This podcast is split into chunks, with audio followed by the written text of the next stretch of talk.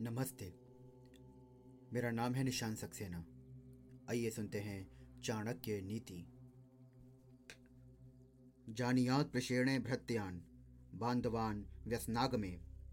मित्रम चापत्ति कालेशु भार्याम चा विभाव यछे अर्थात, काम लेने पर नौकर चाकरों की दुख आने पर बंदी बांधवों की, कष्ट आने पर मित्र की तथा धन नाश होने पर अपनी पत्नी की वास्तविकता का ज्ञान होता है।